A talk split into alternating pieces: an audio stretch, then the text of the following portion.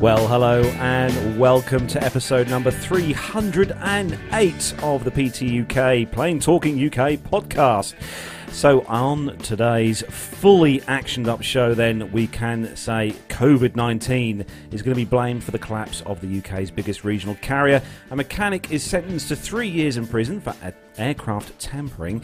And there's also big delays at Frankfurt due to a drone incident. In the military news this week, Air Force's top general has bad news for the K C forty-six programme, and a U A V manufacturer wants to give aerial tankers their own Uh, missile-laden drones. But joining me this week in the P T U K studios, as always, and uh, he's, well, he's a bit worried because his clock's ten seconds fast. But welcome, Matt Smith. Hello, hello. Did you miss me last week by any chance? I know you were ten seconds late. Uh, right. Okay, rude. Did I, did I miss you last week? Did I miss you last week? I... I I have to say, I'm, I'm getting better at this stuff, Matt. I I am think I'm getting better at this stuff. Right. Okay. Can um, I have that in writing? There's a few. There's a few minor. I know. Uh, I edited it. Yes. Oh yeah, you did. Yeah. There's a few minor mistakes. Um, but I mean, what what where do you reckon I am now? Ninety percent there. Uh, I mean, I'll, I'll give you a strong seventy-five, certainly. Oh, that is so harsh. Absolutely. You, you, but really uh, harsh. I, I did say to you, actually, because as, as I was I was meeting up with an old friend, I was actually, and not in, I should, sh by the way, I wasn't in the Caribbean, despite what you said. uh, I, you I was listening. actually oh, in Costa, Costa del uh, Glasgow, uh, nice. And meeting up with an old friend. And uh, we were actually sat there listening to the show in the Weatherspoons uh, in Glasgow. So oh, nice. that was uh, cheap yeah. beer then. Uh, yes, very much so. Oh, you yeah, should have said I could have given you some badges. I, I had proper haggis. Ooh. Oh, what do you mean? Oof. Oh dear. Anyway, well that killed that conversation. Yeah, anyway, hi Nev, nice to see you. Welcome Nev, Mister Bounds. Welcome hey. onto the show.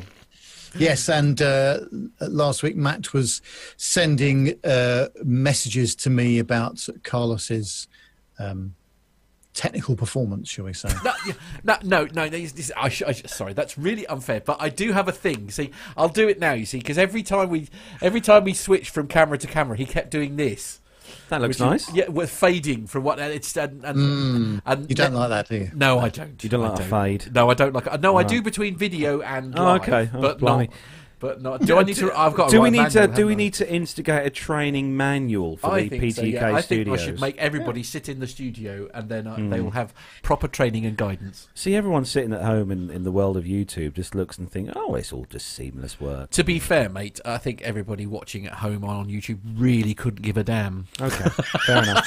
To be fair. So but anyway, you know, first world problems and all that. You may have noticed we are missing. Did you miss me? I know. Just, just shush. Okay. God, where's that bottle of scotch I go? Yeah, okay. So you may have noticed that we're missing a certain host for the show this week, and uh, Armando, unfortunately, he is in the world of flight flightings uh, this week, and he's uh, busy flying around the the busy jetways of the U S of A. So uh, Armando, if you're listening, or maybe listening, you, yeah, you never know, he might be at the flight level. I mean, I'd like to think if he's flying, he might be a little yeah. busy. Um, so uh, Armando can't be with in. us, but uh, don't panic because he has sent in a few little videos and stuff to play. So yes, yes. So he's he's up. here in spirit, if nothing else. Yeah. So how are things with you, Nev? Have you been uh, jaunting round uh, Europe as usual, or obviously with the, this hideous virus just, oh, uh, oh, destroying, no, don't, don't say it. destroying the world? Don't start him off. Don't. Uh, Start me off on that. Um, no, this week has been London, uh, but uh, driving my car around London this week has been very pleasurable, very quiet, very little traffic on the road. Well, there uh, is some po positives then. I think people have, you know, we're just going to work from home or or self-isolate or whatever we call it these days. Um, right. Yeah. Um, but uh, yeah, it was actually quite uh, quite reasonable driving around the uh, Hyde Park corner area, which is normally you know the the, the Grand Prix madness that it usually is. Yeah. Um, but uh, and the Bayswater Road, that was all very sensible. So um, was it? But uh, yeah, that's uh, a bit like it wasn't quite Sunday morning driving, but right. it wasn't. No. Oh. I mean, actually, Park Lane is quite a lot of fun uh, for anybody who has been in London, actually, because uh, it's a bit of a standing start, isn't it? You can do a bit of sort of rozzing off the lights and, you know, it's uh, it's quite an exciting... Well, you do in Ned's Banana. Well, you do, absolutely. It would be rude not to. Everybody's not, you know, leave everybody standing in the banana. But, actually, uh, how, how are you getting on with uh, with the, the Matmobile, the new Matmobile? Oh, the new Matmobile is very awesome. You'll be very proud of me because it's still very clean. Oh, good. Oh, I know, Good. right? Yes, and, and and it's still got a full tank of fuel in it. yeah, uh, yeah. I haven't topped it up since uh, I bought it. I'm oh so good. frightened to drive it. yeah. Yes, but, uh, no, the the the Matmobile is bloomin' awesome. Lovely. Yeah, good, yeah. good, good. I'm pleased to hear that. Very much so. Uh, can I just say, actually, I've got I I've, I've got to say this. I'm sorry. Uh, I was watching A P G last night. Oh yeah. Any uh, particular reason why? Well, uh, well, I just sort of tuned in because I didn't have anything else to do, mm. um, and then.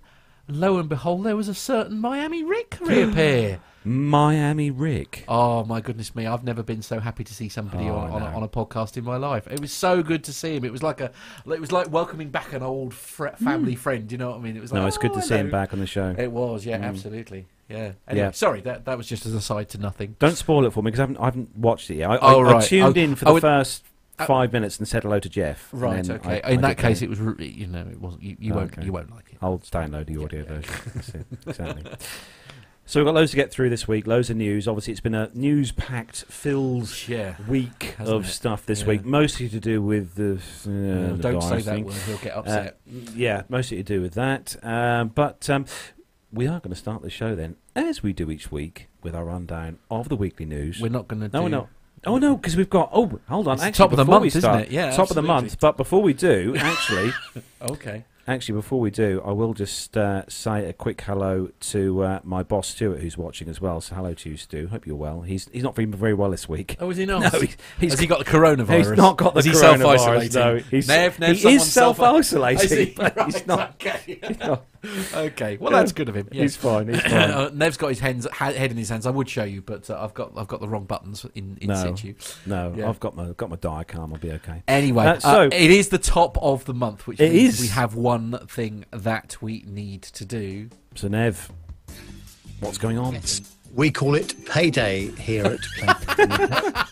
And it's to thank all of you excellent Patreon donors uh, that have donated uh, during uh, the last month. And they are Adam Spink, Andrew Wilson, Captain Jeff, Chris Griggs, Eric Graves, Evan Shue, Graham Haley, Jeff Ward, Jonathan Warner, Jordan Rose, Liz Piper, Magnus Rudbeck, uh, Masha, Uh, Matt Caton, uh, Megan Carrion, uh, Myla, Owen, uh, Neil Lanwarn, Nicholas Hewitt, Nico Rager, uh, Philip Labe, Ray Williams, Ruben Wells, Stuart Backer, Stephanie Plummer, St uh, Stuart Black, and Tanya Wyman.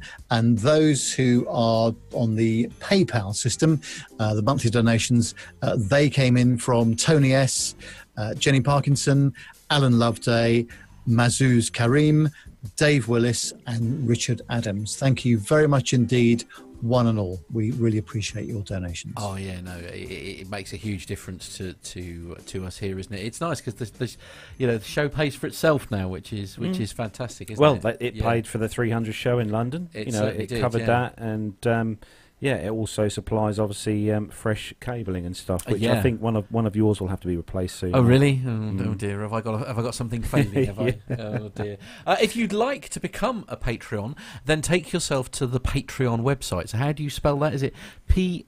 A oh, P A T R E O N. There we are. You Patreon. See, Patreon dot com. Yes. Uh, search on there for Plain Talking U K, uh, and then you can uh, become a Patreon doing that. You don't have to do do that. You can also use the link on our website uh, with Amazon, which I've done today. Uh, right. Yes, and when uh, that way you can sort of donate to the show if you like without actually having to physically pay for it, which is great. You just do your shopping through that link on our website, which I've done today, uh, which Carlos did today.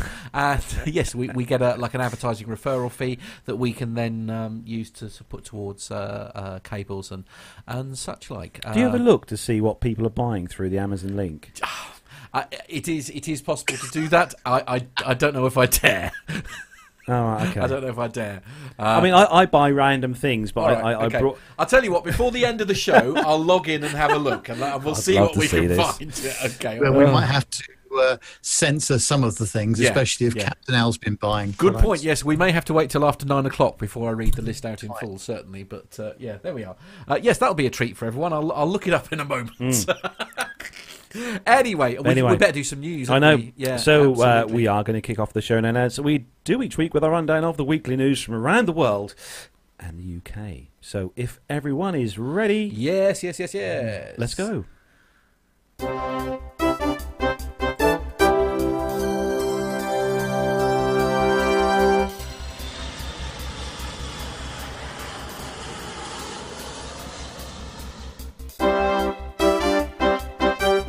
So, kicking off this week's first news story, and this one is on the B B C dot co dot U K website.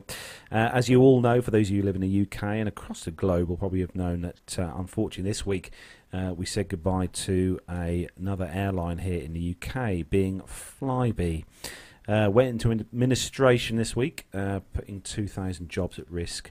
Uh, after a bid for fresh financial support failed. The Exeter-based carrier said the impact of the coronavirus outbreak on demand and demand for air travel was partly to blame for its collapse. Uh, Flybe boss Mark Anderson said he was very sorry for the firm's collapse. In a letter to the airline's staff, Chief, Exe- uh, Chief Executive Mark Anderson said, despite every effort, we have no alternative, having failed to find a feasible solution to allow us to keep trading. In response to the collapse, the U K government said it was ready to help Flybe's workers find new jobs and it would work with uh, other airlines to replace services. Uh, they said that we're working closely with industries to minimise any disruption to routes operated by Flybe, including looking urgently at how routes uh, not already covered by other airlines can be re-established uh, by the industry. A Transport Secretary, Grant Shapps, said that everyone was gutted about the news and added that we really tried everything we could to turn Uh, take make the turn this year. Unfortunately, with the situation that's developed uh, with the virus, uh, an already weak company, I'm afraid, has just not been able to survive. So obviously, it's upset lots of passengers, hasn't it, guys, across uh, across the U K. Um, yeah, we'll be obviously in these situations, as we say all the time. You have to always not just it's not just the passengers who are affected. Mm. Oh, very it's all the staff, not, yeah. you know, the pilots, the crews, the engineers, the, the cabin crews. It's mm. all those people who, you know, have, have turned up for work, on, you know, and you know, been, you know, they've lost their jobs. Essentially, they've got yeah. their job. Um, just a few summary bits about Flybe, just for those of you who may not know. Flybe started operations in nineteen seventy-nine as Jersey European Airways. Uh, in two thousand two, they rebranded to Flybe. Uh, two thousand ten, they floated on the stock exchange. And uh, they uh, had here, two thousand ten, they poured money into orders worth one point three billion dollars for thirty-five Embraer E R J one seventy-fives, I should say. Um, there's also lots of things here about obviously uh, the, the part with Stobart played, and obviously twenty nineteen saw the airline being brought by a consortium uh, with Cyrus Capital, Stobart Group and Virgin Atlantic, collectively being known as Connect Airways Consortium. Uh, February twenty twenty slump in bookings, uh, uh, they said here that could have been down to the wonderful virus that everyone's talking about now. What virus is that, Carlos? Oh, we, we'll ask Nev in a moment. Oh, okay, can't So, wait. Of the one hundred twenty routes flown by the airline, approximately eighty-eight are not served by uh, any other carrier. It's safe to say, I mean, I listened to the news this week, obviously, and, and um, Flybe did have quite an extensive network within mm. within the U K and yeah. uh, and Europe as well. Um, uh, I think it's also worth mentioning at this point, actually, that Loganair have agreed to take on uh, some of uh, yeah. Flybe's routes. So uh, they take on sixteen, as far as I'm aware. Uh, the routes uh, from existing Loganair base airports at Aberdeen, Edinburgh, Glasgow, Inverness and Newcastle will be launched over the next four months. They include services between Aberdeen and Belfast City, Edinburgh and Manchester, and Glasgow and Exeter. The uh, airline said it aimed to maintain essential air connectivity within the U K regions to keep customers flying. EasyJet mm. uh, have stepped in. They announced they? that they would fly staff members home for free uh, for twenty-four hours after the collapse. So I think that helped quite a bit as well. Mm. It's always nice to see airlines helping each other in you know, these situations. Yeah, definitely. Nev, what are your thoughts? Mm. Well, I don't understand it. I know this is going to be a very naive thing to say, but if you think about the routes that Flybe had, and in terms of the regional connectivity that they offered from Aberdeen down to Exeter, um, you know, all Manchester, Glasgow, Edinburgh. What they were doing flying in and out of London Gatwick and London Heathrow, I will never know, because the costs associated with that must be absolutely horrific. But if you think about it, they've got more or less exclusivity on all of these other regional routes, you know, the what I would call the, the diagonal routes ac across the country. Um, and there's very nobody else competing. And in the case of Southampton, for example, ninety-five percent of the ops uh, were Flybe. Um, And they are operating, you know, low-cost aircraft with low running costs, the, the Dash eight. Um, they were operating the Embraer one seventy-five, and I think they had a couple of one ninety-fives as well. Um, so they've got all the right ingredients, and why they could not make it work, I will never know. Um, I just don't understand it. Now, I do realise that Um, some of the press have been talking about the Brexit thing, mm. um, where they are selling um, in pounds and they're buying in dollars effectively. So, you know, whether it's fuel or, or you know, uh, aircraft maintenance or parts or whatever it is um, in some cases. But nonetheless, w without any real competition on any of the routes, apart from probably the Channel Islands routes, um, I really don't understand what why this happened. And there might be there might be a bit of the coronavirus business in the last month or so. I mean, but... it, I mean, it certainly had an impact on on everyone, mm. decide, yeah. you know, booking flights, hasn't it? I mean, it's it's uh, it's uh, it, it's got to be sort of part of it. So I'm. It's, uh, one of the stories that I was reading about this, they were they were saying that essentially um, they were sort of promised some help by the government, essentially, that was then withdrawn. Is that correct? Or have I? It never really happened, I don't think. Yeah, uh, but I mean, that. is that is that essentially that they were trading on a promise that was then rescinded, or I, I mean, it because we'll we were talking the... about this a few weeks ago, weren't we? Yeah. I mean, it wasn't that long ago where they were in trouble, but they were saved at well, the, in, the last in, minute. Back end of Christmas and the start of January, we're having this conversation, yeah. weren't we? As I say, um, I, I really don't understand why they, they couldn't make this work properly, because with such an excellent uh, route network, and also, you know, going into places like Amsterdam as well uh, was, was really useful. Um, so very, very odd. I, I do not really understand the, the full story here. I think that um, the government's desire to um, level up, as they keep saying, um, so that they've got, so that the regions have good connectivity. Um, and it's good to see that Loganair and Easy have um, stepped up and, and taken some of these routes. I think there'll be some more as well. So we'll, we'll see what happens. But um, they, they can't afford to lose connectivity from Exeter and Southampton, for example. Th th those are, you know, absolutely key um, uh, hubs and, and routes mm. uh, for people to go in and out of. Do you not think as well, just before we move on to the next story, that it, it may have been a big pricing as well? Personally, I've looked at their flights for the, you know, few years now mm. to go up to Edinburgh. You know, we've looked at yeah. going for, to Edinburgh yeah. for a little jaunt um, for a sort of long weekend. And when you compared the prices of flights with, say, EasyJet yeah. to yeah. to uh, Flybe, the Flybe flights were nearly double the price. Yeah, yeah. I mean, it is, uh, there was uh, so that I mean, because there, there were sort of loans and stuff that were being sp spoken about. When they said so the two loans were separate but stemmed from talks back in January. Uh, one is a sort of time to pay deal. The other was an actual loan. The loan mm. uh, had a load of cravats um, um, and had to be further negotiated. And that's what that's basically where the talks broke down. I mean, it's also that. I mean, there is that.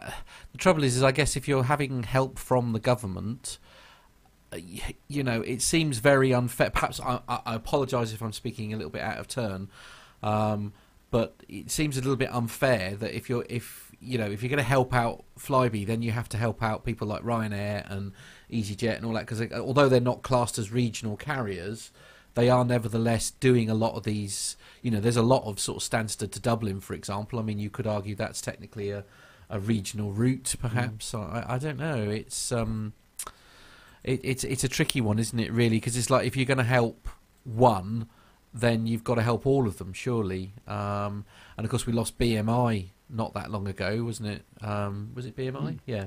Yeah, yeah, yeah. B M I, yeah. I, I, yeah, I don't know. I, I... And so if you if you take um, yeah, uh, Monarch, Thomas Cook, yeah. B M I, and now Flybe, that that's four failures within the space of three years, isn't yeah. it? And, big, and the, big the, these weren't, you know, tin pot airlines. These were quite uh, yeah, well established. established. Yeah, yeah, absolutely. Yeah. I mean, obviously, as as we said a moment ago, I mean, we're we're sort of spitballing here. I guess we'll ne- never really know the the full ins and outs of it. But obviously, our hearts go out to certainly. I think in our case. Uh, not so much for the passengers. I'm sorry they've had inconvenience, but obviously we're all feeling for everybody who worked for that. What was certainly seen by those that worked and flew with them and all that kind of thing as a wonderful airline. Mm. I mean, I've never heard any negative reports about Flybe and their service or or their pilots or their planes or anything. I mean, it's, oh, you couldn't miss the planes. Well, no, exactly. I, so I mean, you know, obviously, it's so so sad that yeah. these wonderful people are. Uh, out of work. I mean, it's just uh, y- y- your heart sinks every time you see a story like this, don't you? you know. So the next story, moving on from Matt, uh, this is quite interesting because it's uh, one of the biggest uh, low-cost carriers having a yep. possible change in... Yeah, I, I, I guess in some respects, perhaps this is slightly inevitable, I guess, given all the trouble that, I'm going to say the word, the seven thirty-seven MAX. Moving on. Sorry. Um... Yeah, Flight Global is the source, and the headline is Ryanair chief leaves door open to Airbus order. So Ryanair Group Chief Executive Michael O'Leary uh, would be open to ordering Airbus A three twenties, provided the European manufacturer can come up with the right offer. So the A three twenty is a great aircraft, he told uh, Cirium at the A four E Aviation Summit in Brussels, although he stresses that uh, so too is the Boeing seven thirty-seven MAX. So he's still sticking... Uh, you know, still sticking up for them, I guess. Uh, the Airbus aircraft are more expensive than the Boeing aircraft, so an A three twenty operator um, like Lauda uh, makes less money than Ryanair does, says O'Leary. Also, there's more intense competition in Vienna. Ultimately, uh, the difference is like that between the Toyota Corolla and the Volkswagen Golf. They both fulfill exactly the same function. The question is, can you buy cheaper? I mean, that's one way of yeah, looking yeah, at it. Yeah. Uh, O'Leary, who reveals that he took a call from Airbus last Ooh. week, adds, I would talk to Airbus and Boeing if the price was right and the slots came up. Uh, asked whether he expected Ryanair to have any Airbus aircraft in its fleet in ten years' time, he responded, I doubt it, uh, but I think there's every chance we'll have Airbus aircraft in the Lauda fleet because they've all, they've already got Lauda, yeah, yeah, they've already got um, Airbus stuff in there, haven't they? Uh, Ryanair has fifty MAX jets on order, but deliveries have been delayed, have they? Uh, by the aircraft's grounding, forcing the airline to scale back its expansion plans. Uh, it will now not take delivery of its first MAX until winter twenty twenty. Despite this, O'Leary recently said that the airline is in discussions to purchase more of the jets. And I actually, I, I suppose, uh, sorry, Nev, the word coronavirus is about to be said again. Um, it, I know he's rolling his eyes at me now. Um, But it, I, I guess at the moment, given the fact that, you know, the MAX is still on the ground um, and people aren't sort of booking flights, perhaps because of, uh, let's say, an overreaction to, to the coronavirus thing, uh, maybe he's quite grateful they are on the ground. But moving away from the whole virus thing. Oh, okay. All right. You know, you, you've said this before a million times in the yeah. show, actually, Matt. You know, if you've, if you've got a fleet of... Um, You know, if you've got a fleet of Boeings yeah. and then you go and sling some Airbuses in, that's yeah, a whole absolutely. different it's set ho- of training. It's a whole new set of different um, engineering, parts, absolutely. parts and labour yeah. and everything else. Yeah. So it's realistically, he's more... not likely to move no, away, is no, he? No, and... no. He's going to stick with Boeing. Yeah, absolutely. Um, yeah. yeah. So moving on to the next story. And Nev, it's good news for Boeing. Finally, uh, on the simple flying dot com website. Uh, it says that Boeing had just conducted its first taxi test uh, on the Boeing seven thirty-seven MAX ten. Uh, the test was run on the uh, third of March uh, today uh, in uh, Renton, uh, in Washington State. Uh, taxi tests are a routine part of an aircraft's design and certification process. It involves a series of taxi and runway maneuvers, including accelerating down the runway. Uh, taxi tests do not involve becoming airborne. I would never have thought that. Uh, the uh, MAX ten is yet to undertake its first test flight, though. Boeing told Simple Flying that they are on track to do so later in twenty twenty. Uh, deliveries were expected to commence later this year, but now, are now expected to begin in twenty twenty-one. That, of course, is subject to the worldwide grounding of the seven thirty-seven MAX aircraft being lifted. Um, and the aircraft is the, uh, the MAX ten is the biggest aircraft in the MAX family. It'll be powered by the latest technology C F M International LEAP one B engines and feature advanced technology winglets, Boeing Sky interior, large flight deck displays, and other features designed to deliver the best possible flight experience. At forty-three point eight metres in length, the MAX ten just pips the length of the MAX nine. In comparison, the MAX eight is thirty-nine point five two metres in length, and the MAX seven is thirty-five point five six metres in length. All four aircraft in the MAX family have the same wingspan at thirty-five point five six metres. And whilst the MAX ten can carry the most passengers, uh, up to two hundred thirty, depending on cabin configuration, it has the shortest range of the four aircraft.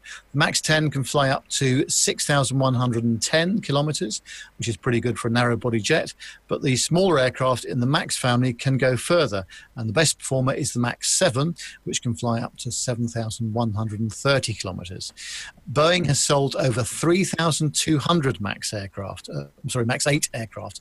MAX ten is the second most popular variant in the MAX family, having sold five hundred fifty of the aircraft, all of which are yet to be delivered. Uh, customers include AerCap, multiple uh, aircraft leasing companies, Copa Airlines, Fly Dubai, Gol, Lion Air, Malaysian Airlines, TUI, and Sky Up Airlines. The biggest customer is United Airlines, and United have put their hand up for one hundred MAX ten aircraft. The United order dates back to June twenty seventeen, uh, which must seem like a lifetime ago for Boeing. Uh, at that time, Andrew Levy, United Airlines Executive Vice President and Chief Financial Officer, said the seven thirty-seven MAX ten will enable us to continue using using larger and more efficient aircraft within our domestic network and better meet the needs of our customers today excuse me, and into the future. Uh, United expects to take delivery of its first MAX tens later in twenty twenty. Of course, with the MAX aircraft grounded and production suspended, the original timelines won't stick. United Airlines was flying fourteen MAX nines prior to the grounding twelve months ago. It had planned to be operating thirty MAXes by now. But the MAX ten taxi test today represents a bright spot for both Boeing and the customers like United Airlines who have ordered the aircraft. Despite all the problems at Boeing, things are still moving forward.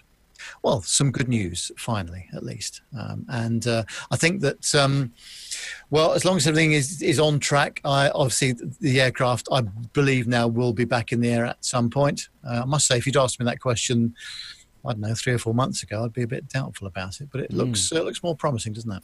It that, is. That it's sits in between, believe it or not. That um, the MAX ten sits in between the seven fifty-seven, two hundred and three hundred, Nev, with mm. passenger capacity. Mm. So oh, if, yes. you, if you take, like, say, for instance, the um, seven fifty-seven, two hundred, which seats uh, two hundred twenty-four passengers, and the Dash three hundred that seats, I think that's maximum certified, is two ninety-five, I think, on the uh, three hundred series. So the MAX ten kind of almost fills the seven fifty-seven gap, I suppose, if mm. you look at it like that. Yeah. yeah. So, so it's good news for the Boeing seven thirty-seven MAX, just not the what the MAX that everybody's talking about, essentially. Yeah, I, I honestly, I, I really don't. You think that there, there's a? I think there's a str little possibility that when this all gets sorted, that they'll change the name. Do you think? Yeah, I just have this. I don't know. I, yeah. Because of the the whole thing surrounded by the MAX name, everyone knows this, the MAX, blah blah blah. I just think that they're going to rebrand it. You reckon? Yeah. Yeah. Mm, I don't know. I don't know. I'm a bit sceptical. I've got to be honest. mm. I think. Well, the trouble is, is because everybody, also people aren't stupid. They won't get fooled by it. True. Not av geeks anyway. No. No, quite. So Armando is up next uh, is. with uh, yep. this next story. So this one is on the airliner watch dot com website. Hey guys, this short article from Airliner Watch. Um, an Air Canada Bombardier C R J nine hundred. Was forced to return to the San Francisco International Airport on March first. Um, that was shortly after takeoff due to smoke in the cockpit and uh, smoke in a lavatory. The flight number eighty-eight thirty-nine from the airline's subsidiary Air Canada Express took off from San Francisco International Airport for Vancouver on March first. Shortly after takeoff, the flight crew noticed smoke in the cockpit, and the cabin crew also reported smoke in one of the laborator- laboratories. Uh, the Air Canada flight returned to the San Francisco International Airport and landed safely. Obviously, emergency crews were ready on the runway to intervene when the plane landed. Uh, they reported seventy-one passengers on board, which were quickly evacuated via the emergency exits. Um, some of the passengers were uh, also evacuated from the aircraft using the wing exits, and they jumped to the ground. I think there's some videos out there for that. So far, no injuries reported. Uh, passengers were reported to the terminal, and of course, the F A A is investigating. Thanks for that, Armando. And we do miss him. Yeah, we absolutely. He'll be him. back soon, by the way, live. He'll be back soon, live. Yeah, yeah no, I, I think so. Is it two weeks' time? I think he'll be back live with us. Mm. Yeah, so looking forward. Do you to know, that. I was looking at the Aviation Herald website this week, and because I like to have a look on there every day, and I have the app on my phone as well. Mm. Um, but I was looking on there this week, and uh, I forget I did make a note at home of how many, did, but there's quite a few instances um, of smoke.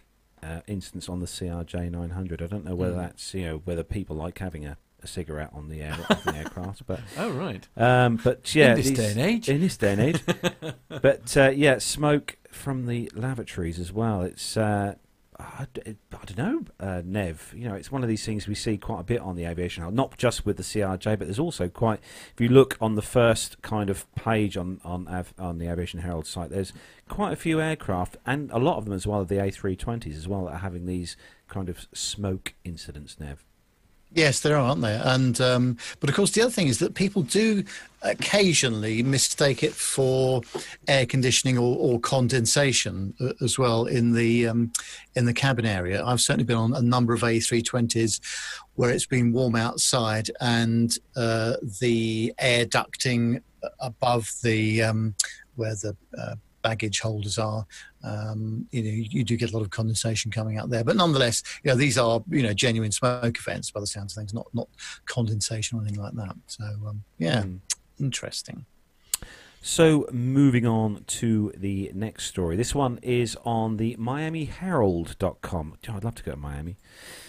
I will do one day. Right. And uh, this one is regarding an airline. That, uh, is that uh, where Rick's from? Oh, no. Well, is that, well, yes, technically, I suppose, yes. Hence the name. And this is uh, this, right into that. this is actually this is an airline that I shall hopefully be flying on in June if I'm, you know, still not, you know, not coronafied up.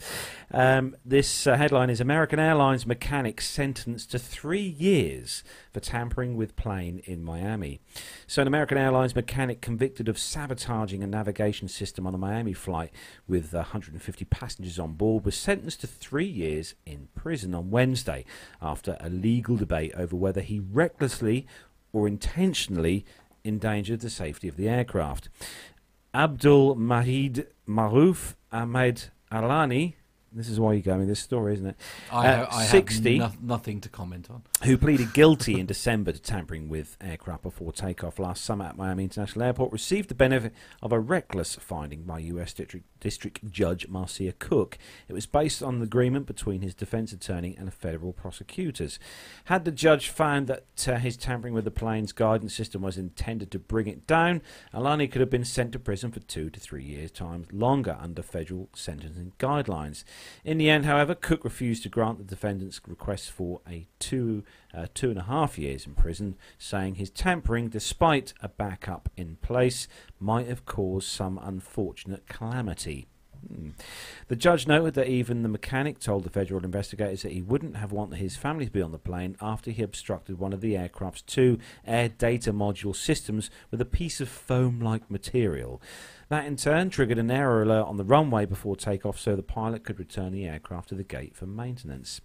Alani's defense attorney, Jonathan Meltz, told the judge that his intent was not to bring harm to the passengers but rather to cause flight delay or cancellation so that he could obtain overtime pay during maintenance work on the aircraft.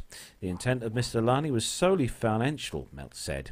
Assistant uh, U S Attorney Randy Hummel reinforced the point by saying that clearly Alani intended to tamper with the aircraft, uh, the guidance system, but uh, it was not to cause it to crash after takeoff. Well, that's nice of them. Uh, Cook also questioned the prosecutor on whether Alani's case involved any connection to terrorism. The judge asked Hummel why she received an email from him or from someone without disclosing details, suggesting that Alani's actions were motivated by terrorism. Hummel pointed out that after his arrest in September, F B I agents found very disturbing videos of the terrorist group ISIS on his smartphone, and they proved inconclusive.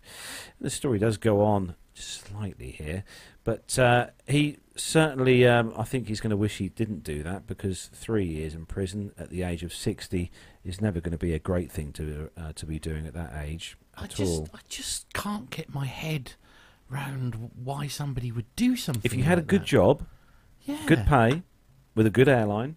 Yeah, but it, I mean, even if you've got a grievance with whoever it is mm. that you're working for, you know, interfering with something like that with potentially catastrophic results. Mm. I mean, I just can't, you know, we've all been angry at some point with, you know, the people we, we work for or work with or whatever. I mean, it's just like... In a previous job, yeah. Well, yeah, it's just like, I just can't get my head round it. It says here on the story that uh, on average he made nine thousand four hundred dollars a month as an American uh, air, airlines mechanic. That's just outrageous. That's not bad. That's not a bad monthly. What's that? nine thousand four hundred dollars. What's that in English, Nev? Ooh. That must be. Oh, um, well, it's probably about seven, uh, seven and a half thousand, probably, isn't it? Could you manage on that a month, Matt? Oh, a month? Yes. Oh, okay. Yes. You wouldn't want to annoy your employer then. No, if you were but I wouldn't want month. to do it by sort of, you know, unscrupulous means that no. that, you know, could be potentially putting many lives at risk. I mean, that's not that's not okay.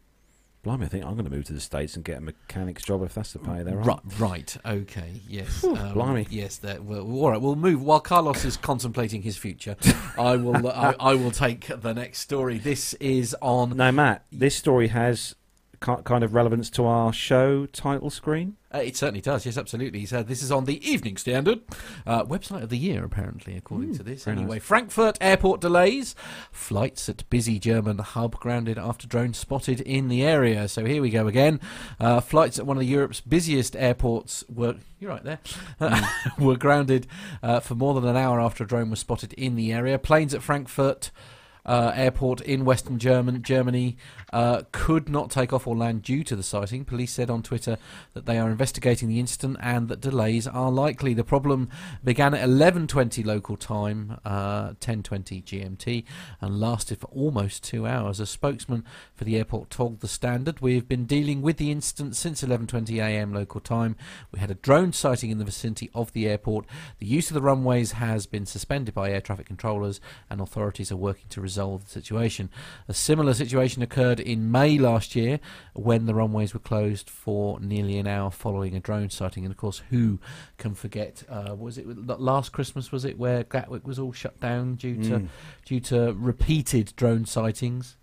Um, now, were you they, there with yours? Uh, no, oh, no. Okay. Although, actually, as you've mentioned my drone, uh, I should just stress. You haven't crashed it, have you? No, no, no, no. Oh, okay. No, I'm fully registered. Oh, I'll good. You know, good. I am fully registered. I've been a good boy. I did my little C A A exam, and and you got your app. And you? The questions were out of twenty. How many did I get right?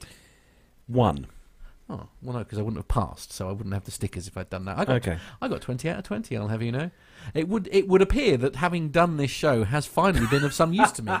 Uh, it's been oh, fantastic. That's the news I want to hear. Uh, so yes, yeah, so genuinely, ba a long story short, basically, if you have a drone uh, and it weighs two hundred fifty grams or more, and that has to include the add-ons and accessories, by the way. So if it's got a camera, you must weigh it with the camera on, and also if you've got the battery, that must be in it as well. two hundred fifty. Alfie's, Alfie's got batteries. Very excited about that. Uh, so two hundred fifty grams or more, um, you need to uh, you need to register your drone. Now, actually, without my battery in, my drone was three hundred grams, so I very mm. much needed to do it. Uh, and to register your drone, it is honestly, it's a really simple. Or, as long as you read all the bump, it's a very simple Uh, exam to do, um, and uh, yeah, you take. You need to go to register dash drones dot c a a dot co dot u k. That's register dash drones dot c a a dot co dot u k. And anybody who knows me will know that if I can pass it, then anybody can pass it. Really, it is ever so simple. Um, but it's it's great. I feel quite. Um, Even Alfie can pass it. By the sounds yeah, of it, absolutely. Yes, he's excited. He's just passed his test now. That's, that's good. Off, yeah. So Frankfurt Airport, Mister Bounds, is that one you have frequented in your times? Yes, not not in recent years. I think I've probably flown there once or twice. Um, normally a connecting flight to go somewhere else, or uh, to the Frankfurt Messe, which is the um, uh, Congress Centre and Exhibition Hall there. Um, but it, yeah, it's a huge airport these days, and of course, drone disruption mm. anywhere is bad, but certainly somewhere like Frankfurt, yeah, that that just backs hub. everything up yeah. very quickly, I would yeah. imagine. Yes, I can imagine. Well, it's a busy old hub, isn't it? It'd be a bit like sort of uh, if something like that happened at, um, you know, uh, sort of like Schiphol or something like that. I mean, it'd just mm. be, you know, the, the knock-on to everyone would be horrendous, wouldn't it? Mm. Yeah. So the next story, uh, Nev, for you, um, amused me highly, uh, not just because of the story, but because of the brand involved. Yes. I thought you might yes, say well, that. Just before you get too clever with that, yeah. could I just point out that I don't believe that the screen on the MacBook Pro is actually manufactured by Apple, but we'll leave that to one side. Okay, we'll indeed. See how uh, it's on the sun dot co dot U K, everybody's favourite aviation site, of course. Uh, it says that a passenger was left fuming when his Apple MacBook Pro was destroyed during a flight after the person in front reclined their seat.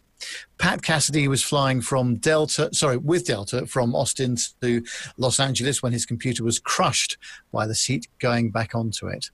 Uh, he wrote on Twitter, Delta, small note for the suggestion box. Uh, maybe have a little warning sign or some way to prevent my laptop from being destroyed when the person in front of me reclines their seat. Uh, a picture of his laptop shows the screen no longer working, uh, with half of it black and the rest of it broken and blurred. I mean, it is sort uh, of working. I, yes, I would dispute that it's not working. It is still working. It's not working in an optimal sense. No, indeed. Yeah, it's, but it it's an unusual working. resolution. Let's put it That's that way. Right. Yeah. Anyway, Pat from Tax, uh, Texas says that uh, uh, the crew on board were of no help. Uh, also, this is more of a critique than a suggestion. I really appreciate that your flight attendant came over to tell me that the passenger in front of me needs to be able to recline, and then asked him if he was okay, as if your seat hadn't just ruined my livelihood. Um, and social media users were conflicted, with some saying that the person in front was wrong. Someone wrote, nobody should allow to recline on an airplane. It only causes issues. Um, another person added, who are these folk reclining instantly at maximum velocity? Uh, Pat also wasn't the wasn't the first it happened to. Uh, Twitter user Judd Mackerel shared his uh, own cracked screen after he had the same problem. He said, the person in front of me reclined and my MacBook Pro screen got caught in the angle. Uh, I, I, I'm going to ask Nev to stop there before he has some kind of actual meltdown, because I can see him getting more and more cross as this story progresses. It's just a bit of etiquette, really, isn't it? It is, All you got to yeah. do is just turn around and say to the person, yeah. are you okay if I put my seat back yeah, a little bit? But, I mean, um, actually, uh, the, the picture, uh, I'll just pop it up again, look. I mean, it's incredibly bad luck in the fact that it's basically just lodged itself underneath the, the tray mm. table bit as he's reclined his seat. I mean, it is the worst luck ever. I mean, I bet you couldn't do that again if you tried. Do you know what I mean? It's uh, yeah. it's one of those things. I mean, it's just... Uh, I, I, I I feel sorry for the guy who's just lost his laptop. I think it's a slight overreaction that he's entirely lost his livelihood. That's a load of rubbish, because the data is still on the hard drive. So, yes. you know, Question. there's an inconvenience. Can you, can you replace the screen easy enough on those? Uh, on a MacBook, yeah. yeah easy oh, okay. easy as pie. In fact, to be fair, in most cases, once you've made an appointment with, um, with like, the Genius Bar or whatever, they'll do it on site. I mean, they'll do it mm. there and then. So it's, you know, it's an inconvenience. And I don't know, I don't know where you'd stand as far as insurance and stuff is concerned with something like that. I mean, I, I guess it depends on what sort of house insurance. Well, you've got, if I, if it was my livelihood, and like I when when I'm taking my video gear with me, oh yeah, you know, I, I insure it um, separately, for, apart from you know the usual sort of theft and damage things, yeah. um, other other things as well. Um, so, and public liability, that that kind of stuff. So if it falls in, if it falls on somebody's head, uh, then it's covered. Um, yeah, but, I, yeah. I, I, You know, it's one of those one of those very unfortunate things, isn't it? It is, isn't it? There's, there's. I mean, you know, the passenger didn't do anything wrong by reclining their seat, but no. you know, Actually, Owen in the uh, in the chat room says, um, as a passenger, I love to recline. Right. Okay. Um, but as crew, I hate the fact that seats recline. Right. Okay. That's um, what, uh, so some slightly says. conflicting stories there. I don't know uh, yeah. quite what to do. That. Shall we move on Shall, to the to the soothing, dulcet tones of the legend that is Armando, and he's talking about uh, uh, Boeing, who are hiring in readiness oh, for the MAX returning, which oh, is good. exciting. This uh, story is from Airliner Watch, and Boeing expects to resume seven thirty-seven MAX production by mid-year if regulators approve the changes made on that aircraft. So the manufacturer now plans to hire more workers for its seven thirty-seven MAX program to fulfill its delivery commitments for the customers. So on December thirteenth of twenty nineteen, Boeing welcomed one hundred fifteen new mechanics and assembly line workers to the Pacific Northwest manufacturing hub. Another one hundred twenty-two new employees started on January tenth and one hundred forty-three the week after that, while only uh, thirty-one machinists left the company in that same month. So all told, uh, union figures show that Boeing has hired about seven hundred thirty uh, new workers. Boeing executives currently plan to restart the factory in the next couple months on the expectation that uh, somewhere around mid-year, regulators will lift the flight ban that they imposed on the MAX in early twenty nineteen following those two crashes. So if Boeing's timetable proves a little bit too optimistic, as it, er, its earlier predictions have, these costs are going to start piling up, not just from the new hires, but also from the other three thousand uh, MAX assembly workers uh, that the company has kept on payroll since shutting down the production.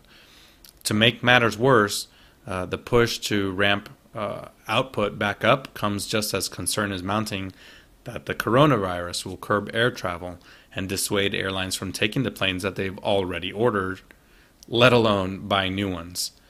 So obviously Bo- Boeing stock was hit hard um, in last week's global equity sell-off, sinking about seventeen percent.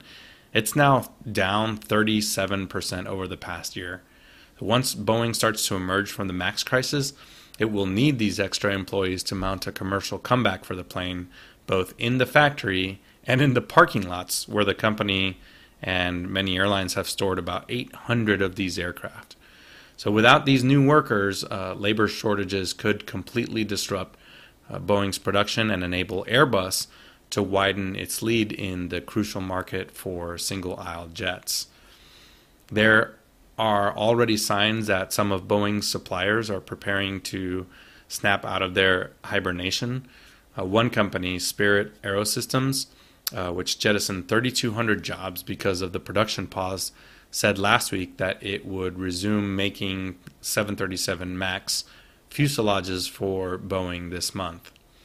Now, in the middle of March, with the MAX's grounding hitting the one-year mark, Boeing C E O Dave Calhoun is expected to speak before suppliers. Uh, uncertainty, financial strain are starting to pile up at many of the part makers, posing yet another risk to Boeing. So while they are spending heavily in anticipation of a MAX comeback, it is far from certain when or whether the strategy is going to pay off. Uh, Boeing, who is uh, based in Chicago, they projected in January that it will, it will absorb around four billion dollars in abnormal costs relate, related to the production halt, primarily in twenty twenty. That's on top of the fourteen point six billion dollars in other MAX costs outlined already by the company.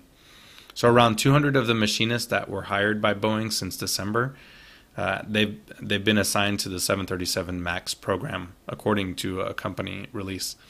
Uh, more of the newcomers may be needed when Boeing starts uh, its seven thirty-seven factory back up, and the thousands of workers who have been lent to other programs go back onto the MAX line. So the recent MAX hires are primarily tending to newly built planes that Boeing can't deliver until the grounding ends. The parked seven thirty-seven MAXes, which are completely taped up against the elements in storage lots in Texas and California, as well as Seattle, Uh, and an Eastern Washington airport in Moses Lake, they represent about twenty billion dollars worth of inventory for Boeing. Now, inside the factory, the seven thirty-seven factory in Renton, the east and west final assembly lines have been empty since Boeing rolled out the last MAX uh, in January. There are still aircraft on the center of the line completely frozen in place since production was shut shut down. Shut down. So I don't know what happened there. Sorry about that. Uh, obviously cut a bit short. Yeah, I mean it's um. There's, this this is the issue, isn't it? They've been they've been on the ground for so long.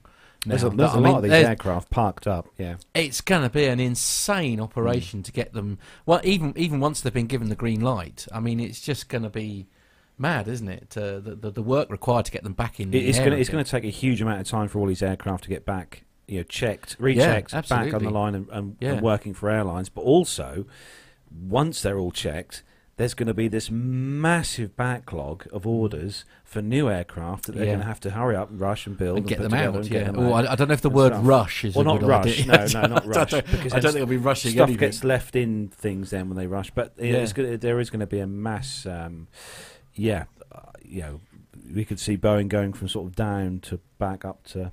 You know, yeah, the, the biggest again, but wow, I Nev, don't know, Mister Barnes. Mm. Well, yes, trying to bring all these aircraft back into life with all you know the firmware updates, software updates, yeah. and you know even with these aircraft parked up for extended periods of time, that that's never a good thing for aircraft, is it? In my limited experience, you know, it, it, it they are best served when they are being used. Day in and day out, but being uh, parked up um, with nothing going on effectively, uh, that takes a lot of getting back into life and also some testing as well, of course. It's not just, you know, charging the battery up and off you go. I mean, there's an awful lot of testing on an individual aircraft basis, I would have thought, um, in order for those to get back into the air. Mm.